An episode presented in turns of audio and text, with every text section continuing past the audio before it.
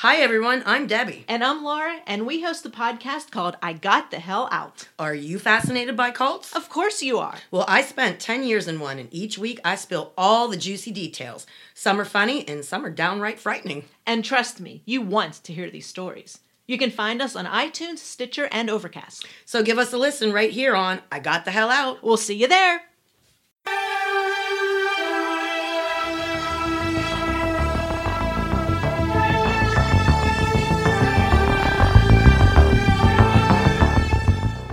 This is Perhaps It's You, an unofficial Unsolved Mysteries rewatch podcast brought to you by Liz. And Samantha. that's what you're listening to right now. Yeah. This is a podcast you downloaded by mistake, and we're And now you're stuck with it. now it. you're stuck with it because you don't have Wi Fi on your plane. So, hello. we're glad you're here.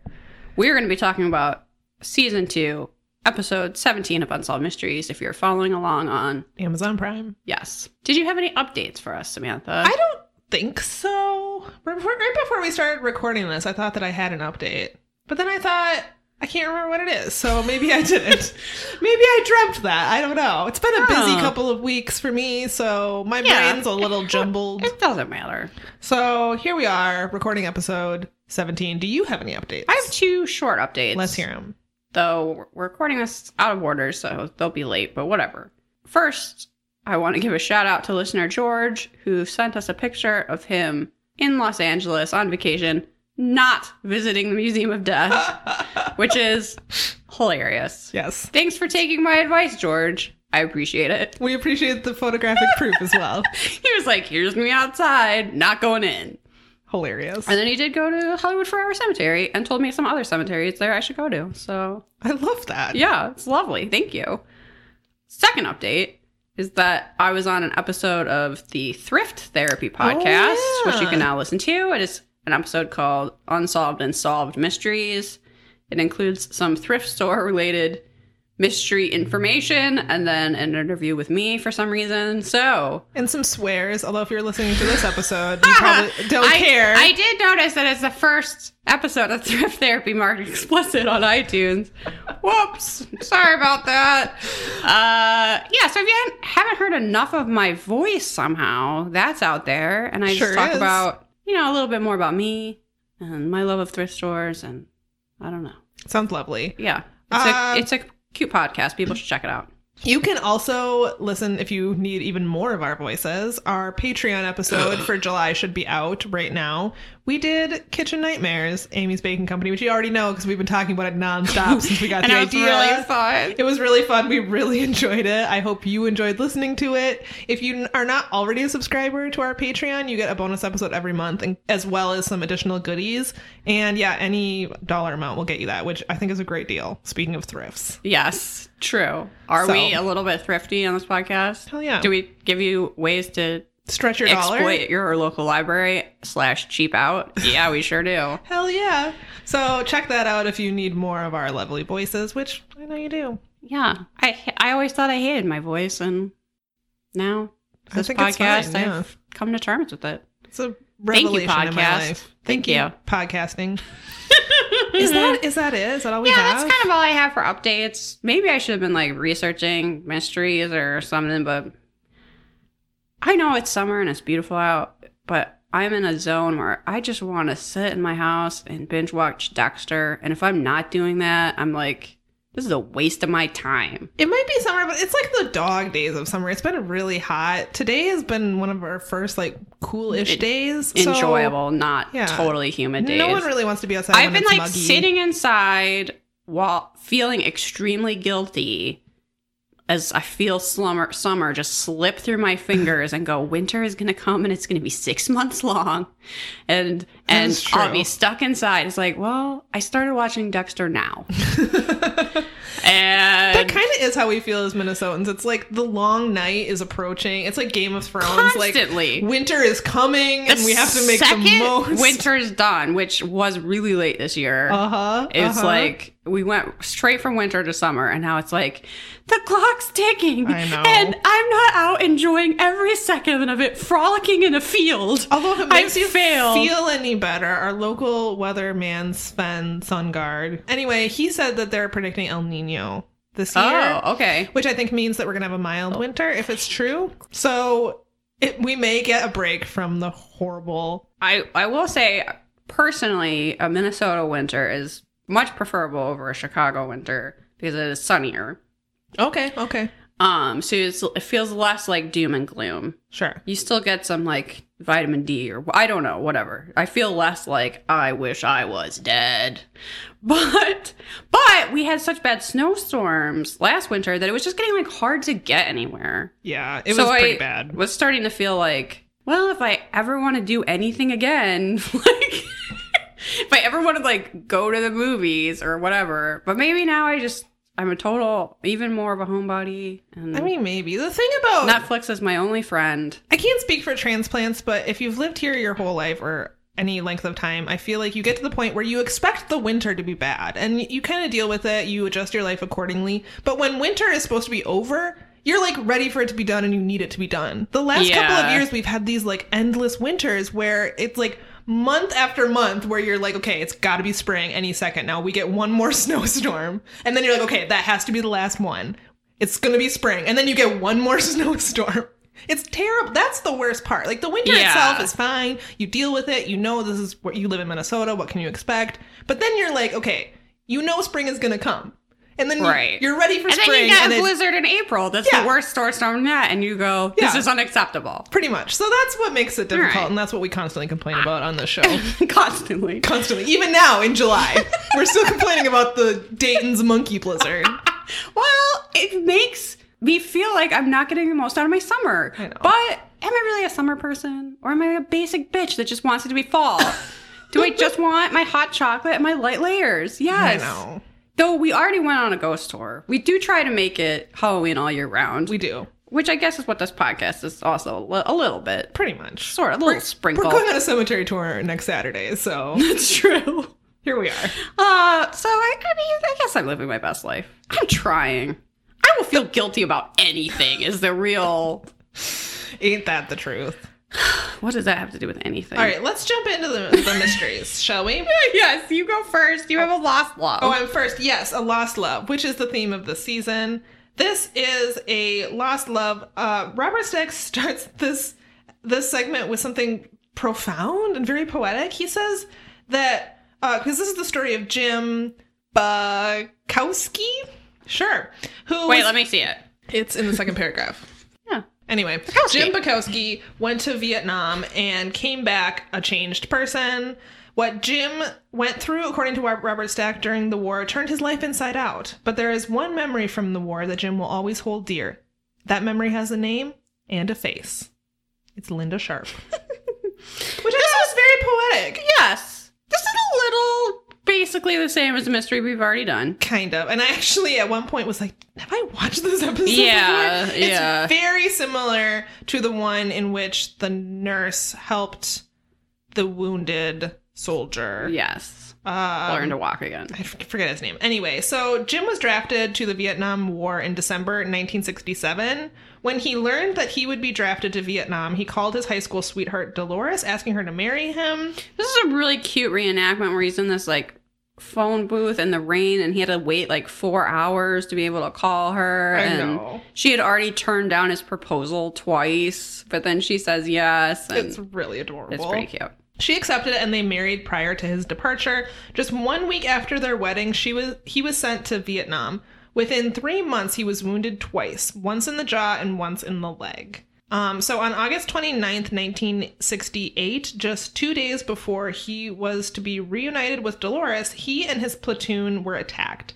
Jim describes them as having no chance. There were about 50 in his platoon, and they were outnumbered by approximately 200 by his estimate. Jim says that his whole platoon was basically wiped out. And we have some reenactments of this that are frightening. The reenactments in this segment are very good. Yes, they're very well done, and it really brings out like the horror of like what happened to his platoon. It's just like well shot. Yeah. You see people being dragged, and there's you know a lot of gunfire, and yeah, it's it's really well done and also kind of horrifying. Jim was seriously wounded, wounded, uh, losing his leg. He tells this harrowing story of being blown down a hill, picking up his leg, He- which was blown off, and crawling back up the hill. Picked up his own leg. Yeah. That freaks me out so much.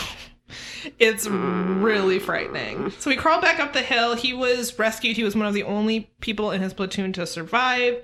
Uh, Dolores' parents were sent word of his injuries, and Jim was rushed by medical helicopter to the 67th Evacuation Hospital in a city th- in Vietnam that I'm not going to try and pronounce. Um, when Jim arrived, he had a fever of 105, an infected wound, and he had lost six pints of blood. Which, how much blood is in your body? Not much more than six pints, I don't That's think. terrible. His first memory after the attack was seeing Captain Linda Sharp, an army nurse. Jim said that he could hear other people saying he's not going to make it, but Linda encouraged him to live. Hey, how about not say that within earshot of the dude? It's not great. Like someone just standing there, like that guy, He's done for. he's done for. He's not gonna make it. Uh, due to the infection, the rest of his leg was amputated up to the hip. He then had to take frigid baths to lower his body temperature, but Linda would come and sit with him. She'd tell him that if they could just get his temperature down, she'd take them out and they'd get a couple of beers. And this is also a really cute reenactment. Also, when he's being rolled in from the gurney, they like shoot it from his point of view, Yeah. which, yeah, whatever. It wouldn't be like a big deal in a movie, but I feel like for an Unsolved Mysteries reenactment, it's pretty clever. It is. And then the actress playing Captain Sharp in this reenactment actually does like a really good job. She does a really good job, and you can. She really like brings home this image of Linda as being just this really caring, Very nurse, friendly. The, the type of nurse you want to have if you're seriously injured, if you're in the hospital, even if you're not in a war zone. Like just, upbeat, positive. yeah, it made him feel optimistic while everyone else is like, this guy's done for. And she's Yeah. just like, you're going to be fine. We're going to get beers. Right. Enjoy your freezing cold ice bath. That's probably the last thing you want in the whole world. She would also come and sit with him when she didn't need to. Like he just had to sit in this bath for 10 minutes or whatever. And she would come and sit with him and chat with him and keep his spirits up, which is, you know, really going above and beyond. yeah, clearly she put in a lot of work. I like these segments, even though this is kind of really similar to one that we've already done.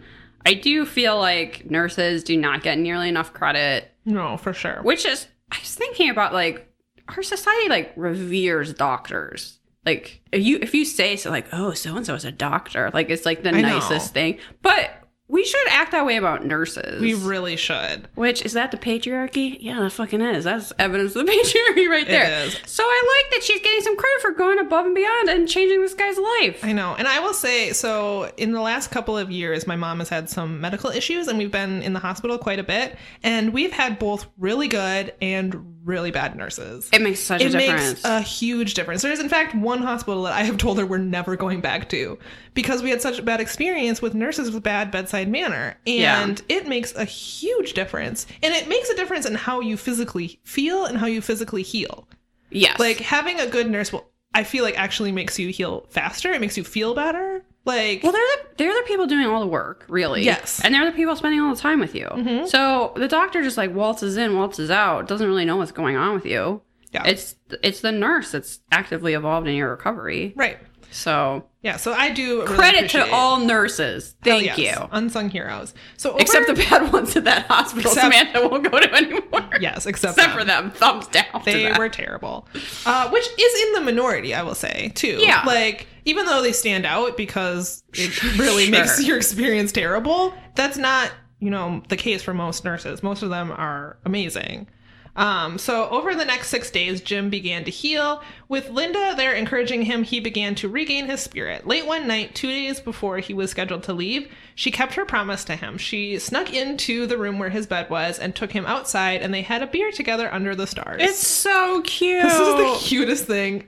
Like this is almost something like that would something be from in a, a. romantic Yeah. comedy or whatever. but this really happened. She snuck in. She wheeled his bed outside in the middle of the night, and and drinks a couple and she's like he's like where are we going and she's like shh I know it's. and then so they get cute. outside and she's like hey i keep my word It's let's enjoy these beers freaking adorable. oh oh I know, it's so sweet. So outside, Linda asks Jim about writing a letter to Dolores. Apparently, this was required. Jim said that you were not allowed to leave the MASH unit until you wrote a letter to your wife. The army essentially sort of makes you notify your family Yeah, that you're situation. wounded. I, I she gets like a telegram or something. Mm-hmm. She's I, I suppose that's not true. She's already been notified that he's been wounded, Right. but he's required to like say like I'm coming home. I'm gonna be all right. Yeah. like that. And and then she included a letter with it. I know. So Jim said that he didn't have the courage to do it, so Linda helped him.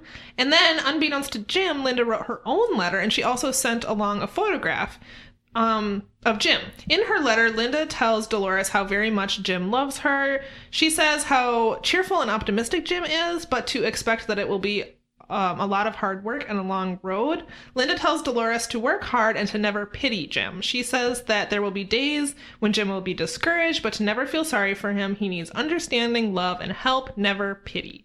And um, she also said that the missing leg doesn't make him less of a person, and it certainly doesn't lessen his love for her. That's really sweet. Which was like the sweetest thing ever. It was also hilarious because she's like, I'm not a good letter writer, and then proceeds to write all of this like perfect stuff that makes Dolores like totally understand. Look, people used to have very high letter writing standards. Yeah. I guess. I'm like, you seem like a great letter writer. Like she has just the perfect things to say, like the exact Yeah. right stuff. So And finally, it meant a lot to his wife because she didn't know what to expect, and she, No. no, one in her family had been wounded in combat or otherwise. So it was reassuring to her that, like, It'll like be yeah, fine. it'll be hard, but we'll get through it. And she was like, oh, okay. Like Right. she needed to hear that. Yeah, exactly. So the other thing is that Dolores got one telegram saying he was wounded and like nothing else. Yeah, it's So not. she doesn't know is he okay? Like what happened? where is the injury? Yeah. Like, how much does will this impact his life? Right. So this was probably a huge deal to Dolores. So finally, on September 6th, 1968, Jim began his journey home. Linda was by his side as he was put into a helicopter to leave Vietnam. Since then, he has not stopped thinking about her. He believes that she was key to his survival. In 1969, Jim received two awards for his bravery in Vietnam. However, despite the war being over, he still faced a personal war. He still suffers from post traumatic stress disorder. He wants. he had to pick up his own leg. Yeah. Like, Yeah. Um, well, all, all these other people he knew died. I know. I can't imagine. It's awful. So he wants to thank Linda for helping him through his difficult time. So this is solved. A week before the broadcast, Linda saw herself and Jim on a promotion for the show and called the telecenter. Two weeks later, she That's arrived. how good Unsolved Mysteries is at solving mysteries. solving- It hasn't even aired yet, and she was like, "Wait, is that ad about me?" Calling the telecenter. So she arrived in Colorado and was reunited with him. She also finally met Dolores and their son. He presented her with a portrait of a Vietnam nurse inscribed with her name. Sadly, Jim passed away on March 20th, 1999, um, but he was thankful for his friendship with her until the end. To this day, Linda remains in contact with his family. That's so nice. The reunion was so sweet. It's really, really sweet. That Um, piece of artwork he gives her is like the ugliest thing I ever saw. so tacky. but She cries. She cries, and she was Yeah. like, "This is like the culmination of my nursing career to know that I made such a difference and I to know. have this award." And I was like, "It is not an award. It is the ugliest piece of artwork that he got your name on a plaque for." But it's such a heartfelt gesture, and she Yeah. clearly really appreciates it. The other and thing, me being a snob is irrelevant I know, because she like tears up and hugs him, and then like he survived and he got to have a son, and like Yeah. she gets to see the whole impact on his life and i love that she brought photo albums to like i don't know if it's stuff from the war or just like she was like here's what i've been up to here's me camping like it's it just was so, cute sweet. And the thing she says is she's like, I, you know, leave. I see these patients for a short period of time. She was only with him for six days, and they leave, and I don't know if I've had an impact on their lives. I don't know if they go on to live normal lives. Like, is he and Dolores still together? She's she like, said that of- she would think about that from time to time and Yeah. wonder if they were still together I know. do you think she was like i hope they broke up so i can sweep it he's the man for me now i don't think I think either. she really wanted him to be happy, and she Yeah, got to finally see that he was, and that I mean, as happy as he could be. Uh, but he seemed delighted to see her and the thing of it is, is that they're like his whole Dolores demeanor is- was different when he was talking for the original segment about wanting to find her he sounded like determined you know whatever Right. But when he's talking about after they've reunited he's like glowing Yeah, he's so happy. This is like what he wanted his whole life. And what I think is amazing and probably what um Linda was thinking is that him and Dolores' marriage survived what must have been a really long and difficult road, which is what Linda told her in her letter and was like, listen, it's Yeah. going to be hard, but stick with it, encourage him, don't pity him. And turns out she took her advice and, And it they're works. happily married. They have a son. Like, it's the sweetest story. Yeah. Yeah, it's really great. I liked it. Thanks, Unsolved Mysteries, for having a happy story. I mean, only Unsolved Mysteries happy story would involve a guy picking up his own leg. Yeah. Well, But- it has a happy ending. Has a happy end. It is very sweet. yeah. And I'm sad that guy has passed away, but I'm glad that he got to. Mm-hmm. He got what he wanted before then. Yeah, totally. And it seemed like he was acting like that was like the last step in his recovery was getting to thank her. So yeah, it was like a full circle thing for him. And it was lovely. yeah. All right, you're up next. Oh, And I sure am. this is- this one's good. This one is a, a mystery. It's a mystery. It's a fraud. Uh, Robert Have we ever been excited about a fraud? I don't know, but I'm excited about this fraud. It's maybe the first time. Is it normal to go? It's a fraud. it is not normal. Oh. It's normal for this podcast, but it's not normal for real life. Okay, yesterday I was going to DSW with my husband, and there were some crows on top of the building that were cawing, and so I started just cawing at them, like trying to talk to them. And then later, Mac was like, "Oh, I hope Coke Zero is on sale," and I was like, "You're so weird." Me, the person that was just casually trying to talk to crows. And I was like, uh, and then At least you have that, like, you can, like, self reflect and, like, I was like, you have this self awareness. I was like, it's so weird that you drink Coke Zero. it's so weird that the thing you're gonna buy, you wish it was on sale. Unlike me, person that just randomly was like, I bet I can talk to these crows. Caw caw Anyway, a um, fraud. a fraud. Robert Stack tells us that we all think we could spot a con artist. Do we? I Yeah, don't know. according to Robert Stack, con artists come in all sorts of packages. Even a grandma baking goodies could be out to take your money and run.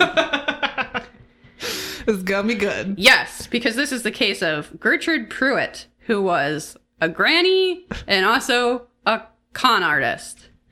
Gertrude. Gert, yes. You might think you could trust a sweet old lady named Gertrude, but you fucking again. absolutely cannot. Her alias is also Martha Gray. I don't think that came up at all. So, she was a 70 year old woman who acted as a sweet grandmother. I mean, maybe she wasn't even a grandmother. I don't I know. don't know. We We just never- assume that an old woman is a grandmother. It's a Yeah. little- Does she have any grandchildren? Not that we ever hear of. But in reality, she was scamming her clients out of millions of dollars. From 1979 to 81, she was running what appeared to be a flourishing investment company in Beverly Hills. And she claimed that her investment opportunities came from her co- connections in the southern carpet and textile industries. Which at some point, one woman was like, Yeah, she was making a lot of money off carpet. She was in this giant two story building in Beverly Hills by the Brown Derby and was like, Yeah, it's because we're going to be selling this carpet to a hotel chain. Hmm. Okay. Sure. But most clients were caught off guard by her southern charm and hospitality and did not realize they were being scammed. Listen, this all you have. This is all you have to do to be a scam artist. You I- have to bake some fruitcake Yes. and have a southern accent, So- and people are like, "You can't scam me. You're too wholesome." Gertrude treated her clients as best as possible. She would send them out to lunch. They made a big deal that she made them homemade fruitcake, among other desserts, and she was apparently a very good cook. And they have one of her employees be like, Look, I'm not really a fruitcake fan, but honestly, it was delicious. and it's like him confessing his deepest, darkest secret was like, I don't want to admit this, but Gertrude's fruitcake was the best I ever had. so, so you see, I love the reenactments of her just walking around offering fruitcake she's like, "Oh. I made this at home," mm." and like clients would come in and talk to her about carpets, and she'd be like, "Well, of course you should think about it, and of course you should go discuss it with your wife." And oh, why doesn't someone take you out to lunch at the Brown Derby? They have great food there. Which sadly, the Brown Derby doesn't exist anymore, but that used to be like swanky Hollywood spot. You know, if you watch that movie Ed Wood, there's a part that's in the Brown Derby, and that's why I wish it was still around anyway. So she would hire limousines to pick up people and bring them to her office, blah, blah, blah. We hear from one investor who they're calling M- Minra, or whatever. I don't know. They make up some fake name that uh, I'm not even familiar with his name. and she says that when she enters the office, she could tell that Gertrude was like sizing her up. But then when like Gertrude like snaps on the charm, she immediately forgot about that and was just like, "Oh, the fruitcake. Oh, the carpet investments." Right? Right. You know, like she, she's not doing like a high pressure sale. And I think that's why people people are taken off guard by the fact that she's a sweet looking old lady. Right. And we've kind of seen that before where it's like, Yeah. oh, they didn't try and pressure me into this, so they must be legit. Yeah, which is I can see how that would work. That if someone's coming on too strong, you're like, mm, no, Yeah. like I don't trust this. But if someone's just like, yeah, sure, think it over, maybe take some fruitcake home, that you're like, okay, Okay. I well, you know I would like to make some money in the carpet business. Um, and we also see a reenactment of her 40 year old son Harold just like angrily typing away in an office. He was her partner, but he didn't really interact with the clients. He didn't have the like southern charm, social, whatever. So people would be like, "Oh, I was their accountant for years, and I never met Harold because he like." She didn't let him interact with the Yeah. customers because he's in his office rage typing. Yeah, exactly. So Myra says that she invested a hundred thousand dollars Yeah. in this company before she realized something was wrong. It was that damn fruitcake, you guys. It was so good. Honestly, it was delicious. so, so she gets a check from Gertrude for her investment, you know, profit, and it bounces. So she comes to Gertrude and is very upset, obviously. And Gertrude's like, "Oh, well, I don't believe it." And this woman's like, Well, I do, because I just came from the bank. And she's like, Oh, well, we just made a large deposit. Maybe it hasn't cleared yet. Like, take this fruitcake. Seriously. Pretty much what Gertrude is. She's like, take this fruitcake, go home, and for your trouble, how about we have lunch next week? And this woman was like, I really, because she was so sweet, I was not thinking of her as like a scammer. a sca- I was thinking of her as a friend. Right. I wasn't thinking of this as like a business thing Yep. where I should have been like, no, where's my fucking money? Instead, you're like, oh yeah, yeah, let's have let's have uh, lunch next week. I just like love that her thing is if anyone's upset, you're like, oh, she's like, oh, don't worry, have some fruitcake. some fruitcake. We're talking about a hundred thousand dollars, not a small amount of Yeah, no. money. It's not like she bought a fruitcake and it was spoiled, and they gave her another fruitcake. that would make sense. I would understand that. this is someone that has invested a ton of money. Uh, you give them a check and it bounces, which is incredibly shady. Yep. And then it's like, oh, my dearest, I Have some fruitcake. I've baked for you as a sign of our love. So after this, tons of calls are coming into the investment company. Everybody's checks are bouncing. But suddenly Gertrude and Harold aren't really around. So the employees are just like fending for themselves and trying what to do. Well, one employee whose family and friends had invested a lot in this business immediately is suspicious. He calls the accountant and is like, what is going on? Mm-hmm, and he mm-hmm. realizes that the statements they've been giving clients about their investments are completely fraudulent and don't match the reality of what is in the accounts. yep. So you get this scene of him on the phone going, but if that's true, that means this is a fraud. well, it is. So he goes and rifles through the file cabinets and takes out like four boxes of evidence proving that the statements they're giving clients and the reality of the, the investments are not the same. Right. And he at one point threatens Harold that like basically give people their money back or I'm going to the authorities. And then Harold's like, "Are you threatening me?" And the employee's like, "No, I'm telling the truth." Which I'm sure is exactly how it went down. And Harold's like, but here's some fruitcake. but did it, did I we mention we have more fruitcake? Why threaten us? Um, however, by the time the the authorities are involved, Gertrude and Harold are no longer nowhere to be found. Um, three years later, Harold was arrested by the FBI, and in '86 he was taken to trial. Um, and based on the testimony of 20 clients, he was convicted of mail fraud and sentenced to eight years in prison. So when this airs, they are on the search for Granny Gertrude, who did not come back for her son's trial, which scandalized people. And I was sort of like, of course she didn't. Obviously. She's on the run. She's not actually a sweet old lady. she's a con artist. Why don't you get this? She has the money and she's rolling around in it. Or whatever. I don't know. She's buying fruitcake supplies. So this case aired in 1990, uh, and with she was captured in five days of the story airing. She was arrested in Bakersfield, California, thanks to viewers' tips. She had been working as a live-in housekeeper under that assumed name, um, and she eventually pleaded guilty to seven counts of mail fraud and was sentenced to eight years in prison. She was released and died in 2010 and Harold was released after serving four years. It used to be that um, with these sort of scams, it was like easier to convict people of mail fraud for sending the Right. fraudulent statements through the mail was like the bigger crime Right. than stealing the money Yeah. almost. Yeah. Which I've heard is a reason why you should still get paper statements, but Oh, interesting. I don't know if that's really Never true. heard that before. Yeah. Hmm. So that is the story of Granny Gertrude and her conning fruitcake. Hmm.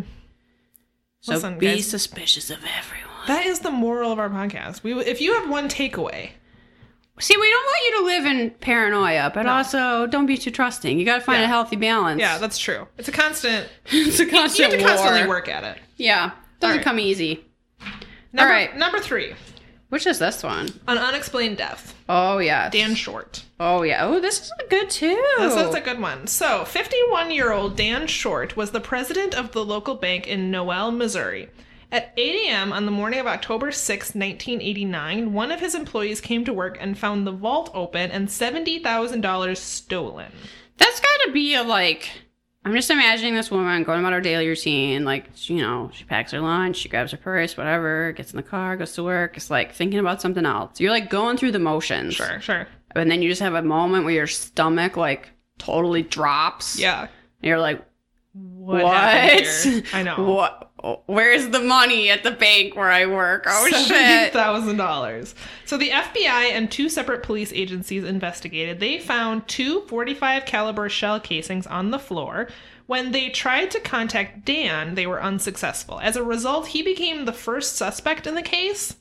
However, the investigation changed on October 11th after his body was found taped to a chair and floating in Grand Lake, 20 miles away from the bank. This reveal is great because you have a moment. This is what I wrote down. Did Dan rob his own bank? Right. Nope. He's dead and then tied to a chair with a concrete block and thrown from a bridge. Like, Yeah.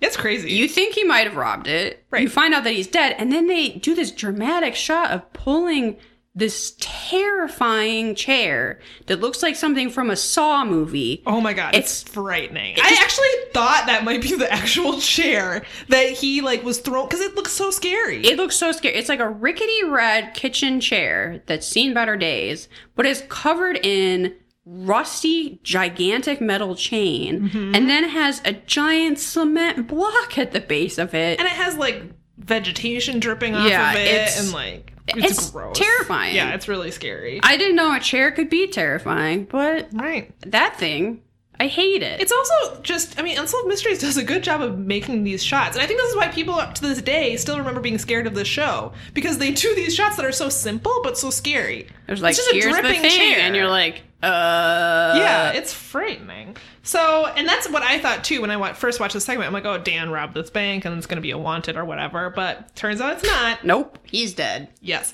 He had apparently been dropped into the water while he was still alive. The state police not good. were now not only searching for bank thieves, but also cold blooded killers. That's what Robert Stack says.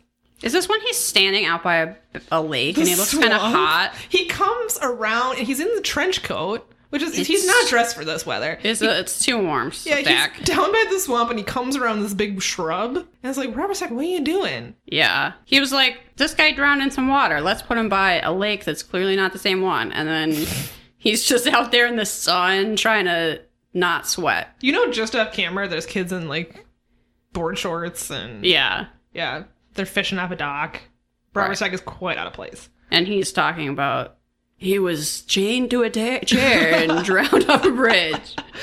So, investigators found that when Dan became bank president in 1983, the local economy was in bad shape. He had to balance the needs of the local people with the bank's need to turn a profit. In the process, he alienated some people. Uh, individuals had their belongings repossessed and their credit denied. I mean, that is how a bank works. I know. So, however, he was friendly, and most of his cu- customers um, appeared to like him, and he had no known enemies. Someone t- says while explaining that he was nice, like, look, he wasn't a backslapper. Isn't a backslapper like a friend? Like you know, And I was like, so this guy was an introvert, is what you're saying. like, he wasn't Oh, like sure. a loud, friendly personality. That he was just a nice guy. And I was like, yeah, okay. Like, I, why are you acting like that's weird? Yeah, I don't know. Uh, he lived in an isolated home eight miles out of town. On the night of the robbery, October 5th, he had a guest over to his house who left around 11 p.m. Investigators believe that the killers abducted him between 11 and 1:30 a.m. from his house, most likely at gunpoint. They believe that he and the killers arrived at the bank around 2 a.m. and that they forced him to turn off the alarm and unlock the doors. They damaged the cameras and then forced him to open the vault. In the end, they took the $70,000 that was in there. However, they left behind at least $100,000 that they may not have known about. Witnesses heard one of the assailants shooting at one of the cameras around 3 a.m. And this is also how they probably right away knew that Dan didn't rob his own bank because he would have taken that other money. Yeah, That was probably in a different obvious. vault or whatever. There's $100,000 in there. There was even more than they took. Right. And also, Robert Stack makes a point of saying that they took the heavy coins, which every other bank robber would go, that's a waste of time. Right. Uh, I wonder if they slung them over their shoulders in little sacks. Probably. They had d- big dollar signs on them. A few minutes later, a caravan of three vehicles was seen by a trucker.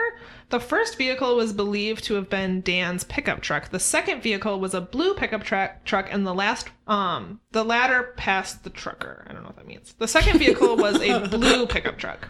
yes. I really. So you get this information from a witness that's not identified, and it's just like, you know, they do that blackout thing. Right. I really liked that guy's voice. It was he had a good voice, And at I bet point- he had a mustache, but we didn't get to see it. At one point, he's talking about how the person had a lot of beard. I don't know. It's just cute. That's a cute way of describing it. At some point, they ditched Dan's pickup truck and placed him in a van and in on a kitchen chair with weights attached. Authorities believe that he was unconscious but alive at the time he was thrown into the river due to the fact that he was not gagged. This is the thing. I don't know that they actually know if he was conscious or not. I think they might just be saying that to like Make us feel better. make us feel a little bit better. I don't know how you would know if he was unconscious. They definitely know he was alive because he had like water in his lungs or whatever. But I think they might just be saying this because I don't know that we actually know. They didn't want to say, oh, he died screaming. Right. So witnesses saw a dark van on the bridge, which they believe he was thrown from around 6 a.m., but it sped off before they could obtain a license plate number. The killers remain at large. The reenactment of them throwing this like chair with a dummy attached to it into the from the Yeah, bridge is really scary. Very clearly a dummy, though. well, yeah, it definitely is a dummy, but it's That's it's fine. scary. That's it's scary enough. Mainly, it's scary because you're like, that's a horrible way to go. It seems like a really bad way to die. terrible. I hope that's not how I go. So there were no suspects at the time that the episode was broadcasted, although some people believe that the killers may have been people who were angered with the bank and had taken it out on Dan. I don't really buy that. I No, it seems so over the top. yeah, it seems like, like this is th- just a bank robbery. That someone goes in and is like, "Oh, could I get a loan for my house?" And he's like, "Actually, your credit's terrible. I'm so sorry, you can't." I'm gonna tie you to a chair and throw you off a bridge. Yeah. like that doesn't happen. People get denied for loans and Yeah. all the time, and they don't It's a bit of an overreaction. It don't murder the bank manager in the most dramatic way possible. pretty much. Um, I'm sorry, Dan Short. Another theory was that Dan stumbled onto something at his bank, either money laundering or some other illegal activity, and was silenced. Possible. This is their theory every time. A witness spotted a medium blue Chevy pickup truck near Dan's bread pickup truck around the time of the murder. Inside the blue truck was a heavy-set white man with long brown hair oh, and Oh, this must be the person. beard. The lot of beard, yes. One week before the murder, the truck and its driver were sighted at a local gas station by the same witness that would later see them on the night of the murder. The witness noticed that the truck had a white toolbox on the back and had Oklahoma license plates. The truck was seen again near Dan's home just four days before his murder. Dan had told his brother that he felt he was being staked out, and one occasion his home was actually broken into. Because of this information, investigators believe Dan's killer planned everything in advance. So there um, is also a forensic files and an FBI files Oh. about this case if you're interested. Also, an episode of something called Swamp Murders. Okay. Don't know where you can watch that, but it features How am crime. I just learning about the show Swamp Murders? Um, I wonder if that's anything like the what is? Do you remember that show that was briefly on like National Geographic about the like alligator hunters or whatever? Yes. Uh huh. Um, I wonder if it's anything like like that show, which was ridiculous. What was that called? What was that called? Swamp something. It was Swamp something. Um, anyway, so the result of this case is that it is solved. On March 1992, brothers Shannon and Joseph Agofsky were arrested and charged with robbery and murder. Shortly after the murder, Shannon had allegedly bragged to his friends that he was the richest teenager in the county, presumably due to the robbery. I used to say that too. It was just a lie. You were the richest per- kid in the county. what an asshole thing to say. It is. Investigators discovered that the two owned 45 caliber firearms. However, their parents claimed that they were at home at the time of the murders, so they were not considered suspects at the time. Shortly Uh-huh. after the murder, a wad of duct tape was found on the shore of the river that Dan was found in. Forensics and chemical testing determined that this tape came from the same roll that was used to tie Oh! Dan to the chair. Oh, I remember this forensic files now. Do you remember it now? Yes. They didn't make the chair seem nearly as terrifying. Okay. so it didn't quite stick with you. yeah. But I remember this comparing duct tape thing. Okay, okay. Fingerprints found on this piece of tape were matched to Shannon Agofsky. Investigators discovered that the brothers had been spending large amounts of money in the months following the murders, even though they were both unemployed. A witness also identified a chain hoist found with Dan's body as one that had uh, he had left at the Agos- Agofsky home. The Agofsky's mother also owned a brown van similar to the one seen on the bridge on the night of the murder. Ooh. Based on the evidence, the Agofsky brothers were convicted of robbery and sentenced to life in prison. Shannon was convicted of Dan's murder and was given another life sentence. Joseph's murder trial ended in a hung jury. Prosecutors decided not to retry him since he was already serving a life sentence for the robbery. On, in March 2013, Joseph died in prison from unknown causes at the age of 46. Okay. Shannon is now on death row for the 2001 murder of a fellow inmate.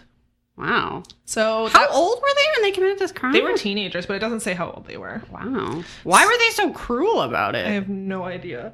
Um, but that was that. So maybe watch the Forensic Files. Do you remember much about that episode? Would you recommend it? I don't, but I'm happy to watch and give an update on it. Cool. Yeah, because apparently, yeah, it was featured on a couple different TV shows. It's a, it's a weird one. It is very weird. It's also it doesn't seem like they had any personal vendetta against him, and they I killed think him they in such just a wanted the money. cruel so way. It's, yeah, it's too bad I, that they. I guess it kind of makes sense they're so young because they pointed out all these things about the bank robbery. Where they're like, look, this isn't pros. Right. Like they shoot at the camera when they're done with the robbery. they took the coins. Like there was no need to shoot at the camera also because then people heard the gunshots. Yeah.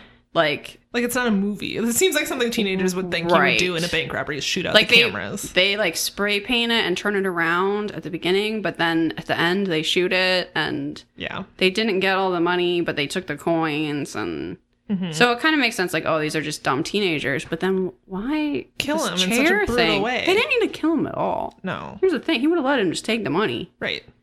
So that was that one. Awful. Yep. Are you ready for one of Oh. the mysteries I've been looking Oh. forward to? Oh, I am. Yes, I am. So this comes up as like a sneak surprise. Yeah, they don't no mention idea. at the beginning. They sort of give you a little rundown. I don't know if you watch Unsolved Mysteries, but they give you a little rundown what mysteries you're going to expect. They don't mention this. Uh-huh. I almost so it's turned like this off because thought we were done. surprise. We're talking about lake monsters all of a sudden. Hell yeah. Happy birthday. You're welcome. It's lake monster time. This is the unexplained. Robert Stack very excited about starts off by telling us that there isn't just a Loch Ness monster. oh no. Oh no. You might have thought there's one lake monster in the world, and it's the Loch Ness monster, the most famous one. Uh uh There are 60 lakes in the world that have sea monster sightings. And for some reason, Robert Stack is obsessed with the fact that they're all around the same latitude. Right. Does that matter? I don't know, but he shows you on a map of the world different lakes, where they are, and how they're all kind of in a line. okay. And he says that the idea of lake monsters is bizarre, but somehow enchanting thought, which is the most Robert Stack phrase, which basically means it's total bullshit, but we're going to talk about it anyway. Enchanting. yes. So we go to Lake Okanagan in British Columbia, which has been having sea monster sightings for 300 years. 300. Yeah, so I guess that's impressive. The it is a big lake, 79 miles long. It's deep. I wonder if there are any lake monsters in Lake Superior. Probably. Is it at the right latitude? Maybe not. Maybe that's the problem. Ooh, you gotta look into that. So, oh, also Robert Stack has talked about how the Loch Ness might be able to swim into the sea through secret channels, and for some reason he thinks that if things are at the same latitude, they'll also be able to do that. Makes perfect sense. Uh, okay. So we learned that the indigenous people of this area had a sea monster story that they called Nataka, probably saying that wrong, which means lake demon. Okay. Okay. So that's how it goes back 300 years, Samantha. makes sense. Only at this point did they bring up the ridiculous name that this lake monster. You're like minutes in at this point. You're like, okay, sea monsters, lake monsters, Yep, Loch yep. Ness. What's this called? What's this called? Oh, it's called Ogopogo. Of course. What? And I was like, well, it makes sense that they waited so long. They sort of are trying to reel you into like, yeah, maybe it's possible. Maybe there's somehow something in a lake that we haven't discovered yet. There's tons of things in the sea that we don't know are there. The sea is terrifying. That's true. That's It's true. It's full of horrible monsters. Mm-hmm. It makes complete sense to me that sailors used to be like, oh, there are sea monsters because what is a giant squid? A sea monster. It's a sea monster. Yeah. The fact that they didn't call it a giant squid, what difference does it make? It's huge. And terrifying. and terrifying. If you call it a kraken, like fine, it's the same thing. right. So, but the idea that something like that is in a lake. Yeah, it's a little weird. It's when you go- Ogo Pogo. You know what the name reminds me of? The it's like a an urban legend that kids made up. Oh, if you want me to believe in something, maybe don't call it Ogo Pogo. I'm sorry. It reminds me of the urban legend of Baba Yaga. Do you know that urban No, legend? what's I- that? I, actually don't know the details. I'll have to look it up and give an update. But the name is stuck with me because it's like something kids make up, right? You're like, oh yeah, the monster Ogopogo who lives in the woods, right? Like, What this sounds like to me is I don't know why you already had this Native American name, but it sounds like white people trying making to. up a yep. Yes. Yep. It also sounds like that. That's what it's like when there's like a camp. Like I, I wouldn't be surprised if there was a camp Ogopogo, and it's for white kids to like sleep in teepees and make fires. You Right. know. Yep. So anyway, god damn, Ogopogo. anyway, so that's the reason they wait so long in the segment to tell you the name of the lake monster because they want you to kind of be going, oh, maybe that's possible. Maybe it can swim in from the ocean. And Sure, there's, sure. there's lots of things in the ocean we don't know are there. Yep. We're, we're discovering new species all the time. But they're pro- we probably should have named them Ogopogo. Probably not. Okay. Then they have a little montage of all these adorable Canadians who have seen Ogopogo, telling very briefly telling their tales, and they're all Very Canadian accents. they're all so sweet and adorable, and they're just like all old retired couples wearing windbreakers and mm-hmm. sweaters, and I want to give them all a hug. Mm-hmm. Oh yeah, Ogopogo. like that's what they all sound like. Oh yeah, we saw Ogopogo. Yeah, yeah, well, yeah. You know, it's adorable. It's adorable. Is the There's point. at one point two teenage kids talking about how they were out in a canoe and they saw Ogopogo. and they were so scared. and they were so scared, and it's just the cutest thing, and I love it. it's adorable. Then we hear from this guy Art, who's wearing gigantic gold glasses. Mm-hmm, mm-hmm. Did he have a mustache too? Someone in here had a pretty big mustache. no, but I have a mustache pick coming up. Okay, good. So Art, he says he made a film in the 70s where he Oh, was yes. joking to his wife, like, oh, look over there, Ogopogo. And she was like, yeah, that's ducks. and he went, well, I'm going to pull over and film those ducks.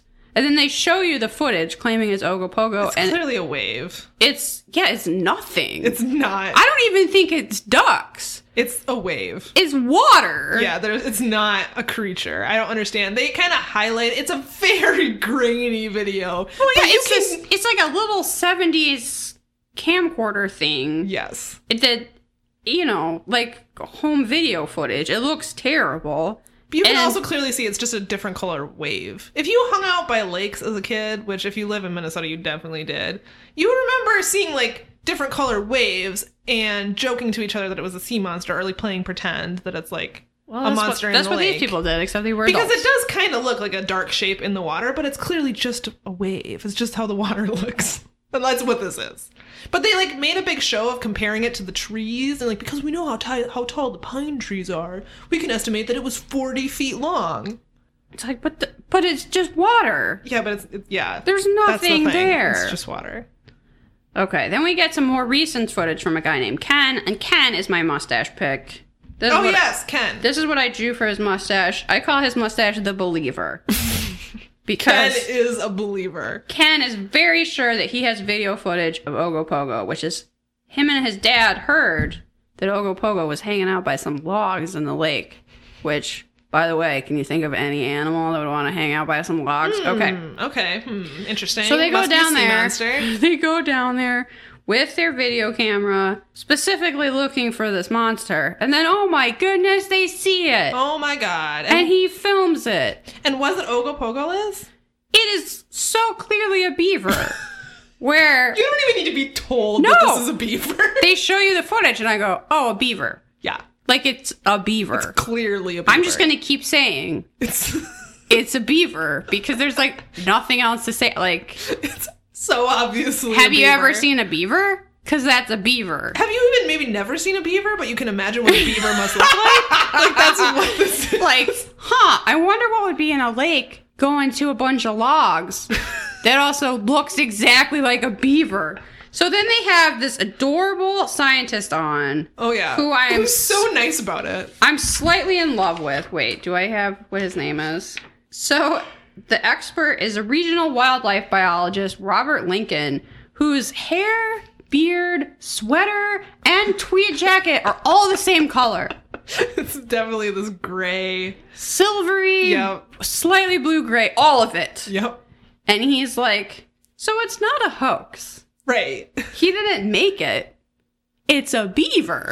My favorite. but he says it very nicely, not like I would say it. My favorite part is after they have him on, they cut back to the believer, and he is like, "No, this can't be a beaver because when he, because you see the beaver in the video do a tail slap before it dives into the Yes. water. He's like, the beaver had his head above water. If you look at beavers, they always, they never have their head above the water. And then they cut back to the expert who has two photos. Yes. he has the photo of the video and then a photo of an actual beaver. It's and like a at- mirror image. It could be the same picture. It's exactly the same. He's like, as you can see here, beavers do do this. And this is what a beaver looks like, and this is a beaver. It is a beaver. I don't know what to tell you. It's so clear. And then They Ken is like, no, my dad and I once have been impressed by a beaver, and it was bigger than a beaver. They claim that this beaver was 40 feet long. yeah. Dude, come on. I didn't realize they were saying that beavers can be four feet long. I didn't. Gigantic fucking beaver. Can you imagine if you came across a four foot beaver? No, that's terrifying. Yikes. I'm five six. I don't want to come across a four foot beaver. Yikes. And gnaw my arm off. So that's some, Mistake me for a tree. yeah, that's something I learned that beavers could be a terrifying size. Yeah. Uh, But they're not lake monsters. they're not lake monsters because we know what they are, and they're beavers. and I like that the specialist is like, look, this doesn't prove there isn't an Ogopogo. He's like, I would love if there was an I would love and it. Maybe there is. I don't know. But it's. It's just not in this footage. and I think that's the exact way to talk about it. he was so nice about it. This doesn't prove that it's not real. It just proves that's not what's in this video footage. Who knows if he's still out there? And then this woman's like, no, it's a miniature one. It's like, what? I love the woman who was like, she's like, I will not believe it's a beaver. I will not believe it's a lake otter. I will not believe that it's a log. I know it's a mini Ogopogo. And I'm like, a mini Ogopogo is, you think the logical explanation? Yep. it can't be a beaver. It has to be a miniature lake monster. uh huh. Okay. Apparently, the Canadian government has ruled that Ogopogo is an endangered species and you are not allowed to hunt it. I love it so much. I Is there like a Canadian stamp with Ogopogo I on bet it? there is. This town has a statue of Ogopogo in like their downtown. I kind of want to go take a picture with that statue. It looks real cute. And it would be a great excuse to go to Canada and buy some cheesies. Hell yeah! Samantha's face like lights up, like what? We should go to Canada and buy some cheesies. And maybe I can meet this guy, Robert Lincoln, who I just think is hilarious. I love him. I'll be like, I'm a huge fan. I'll be the first, his first fan. So Ogopogo has also been featured on the shows Destination Truth, Monster Squad, and Sightings. This is officially unsolved, except if you ask a beaver. Except for that. The end. That footage is totally solved. It's a beaver. Yes. Could it be hedgehogs, Liz? Maybe it's a bunch of hedgehogs in a beaver suit. Maybe. They killed a four foot beaver, hollowed him out, and they're like inside working it. Because it looked exactly like a beaver. Yeah. This is the thing. Maybe it's a long line of hedgehogs floating on the surface. They're on vacation. And they have a beaver tail in the back Yeah. that slaps the water. They're just trying to float along. They're sick of people taking pictures of them. They're just trying to relax. They're taking a vacation from making crop circles. Yeah, well, they would have to relax after that. It's a lot of work. It's a lot of work. Leave them alone. I think you might be onto something. Yeah, that's my theory. We should Okay. see. Mm-hmm. All right, that's it for this episode. Should we rate it? Please. All right, what did you think of the mysteriousness?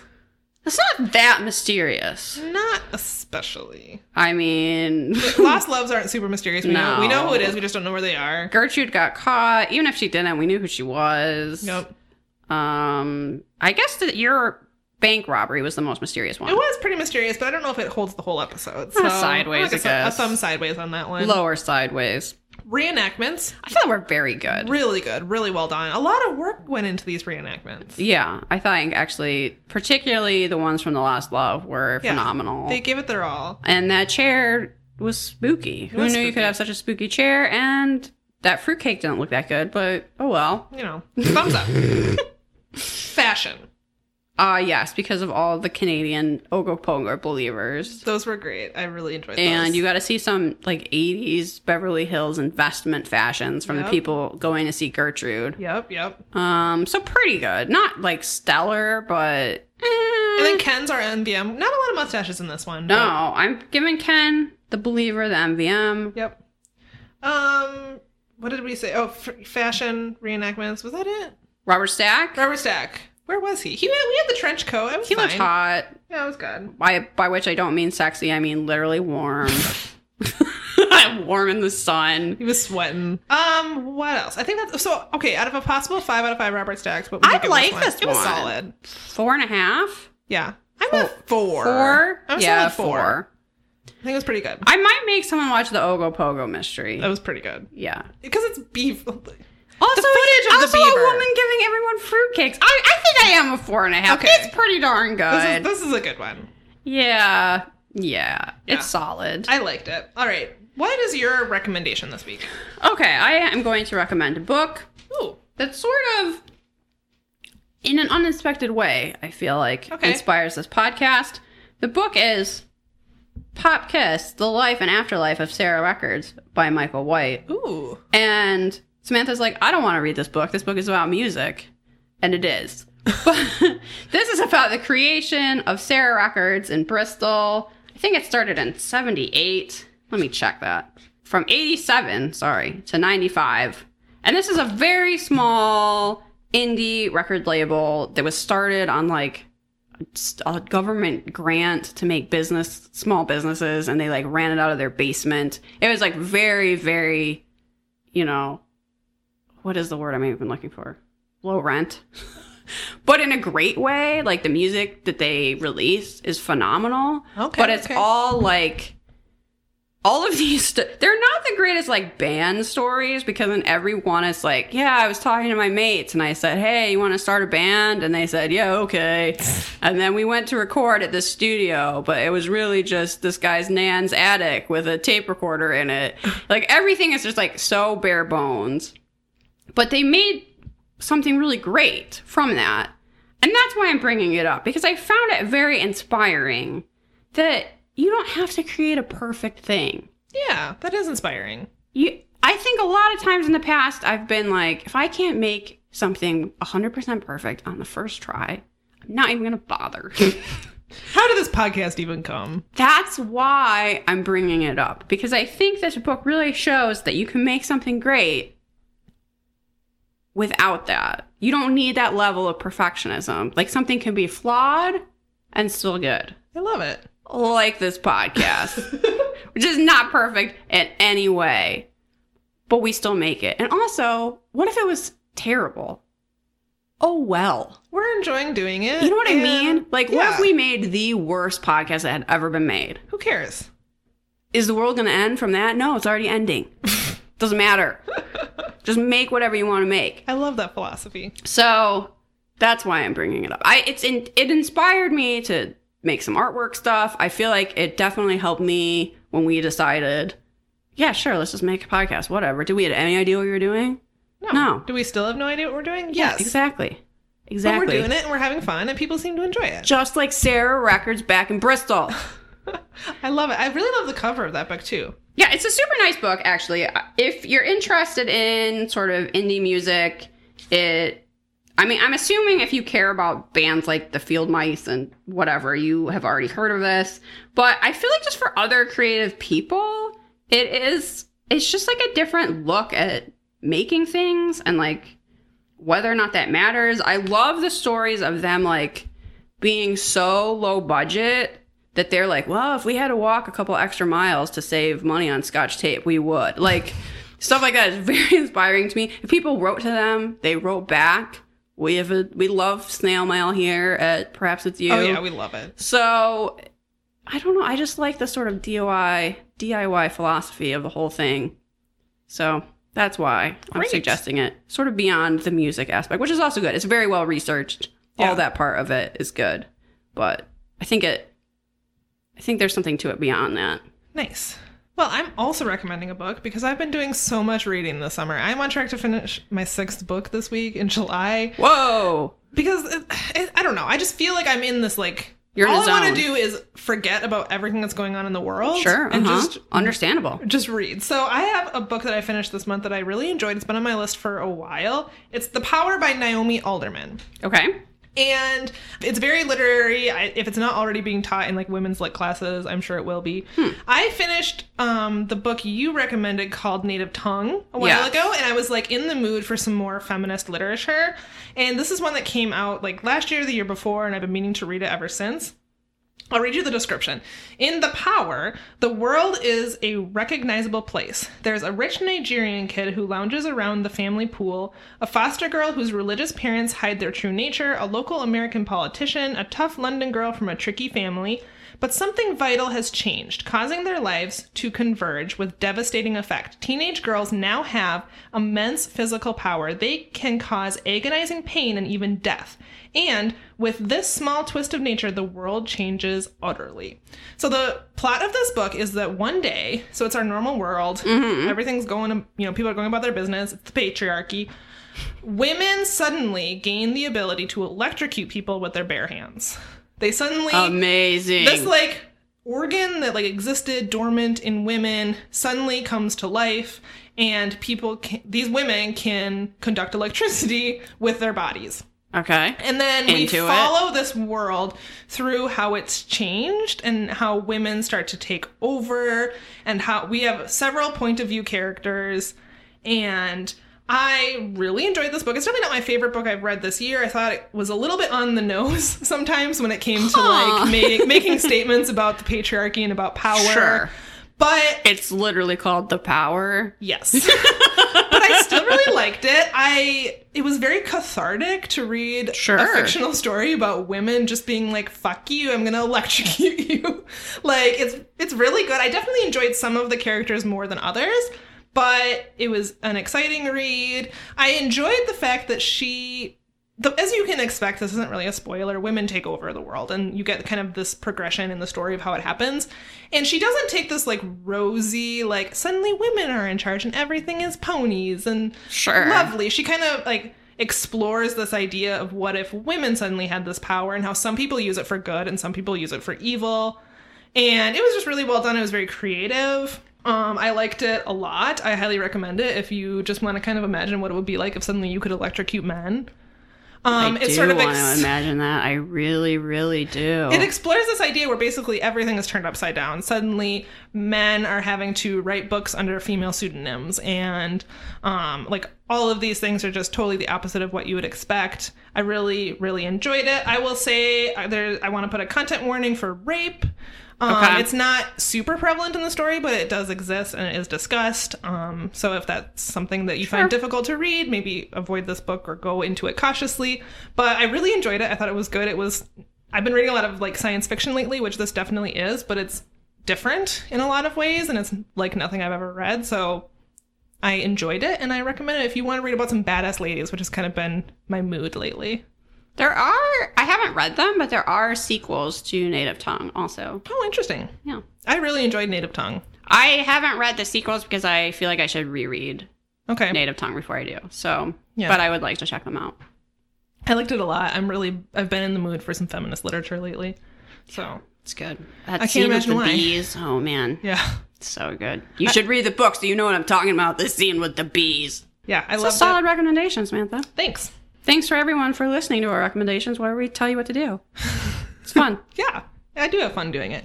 Um, should we plug our shit? Let's see. Follow us on Facebook, Instagram, and Twitter. Perhaps it's you. You can email us spooky stories, your UFO encounters, the time you made out with Robert Stack at perhaps it's you podcast at gmail.com. Support us on Patreon. Get some bonus shit. Patreon.com slash perhaps it's you. We'll send you a postcard. You get a bonus episode a month. Yeah. For the moment, you're going to get stickers at any dollar amount, but we're going to have to bump that up soon because that is not sustainable. It is not. But join So. now and you might still be able to get that. If you haven't already, hurry to our Patreon page if the poll is still up and vote for what we're going to watch next month for our bonus episode. Um, if you haven't already, join our Facebook group. We do Yes. a lot of we interact with our fans there. It's easier than some of our other social media platforms.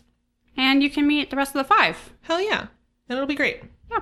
That's it. Thanks, everyone. Bye. Get out there and solve some mysteries, bitches.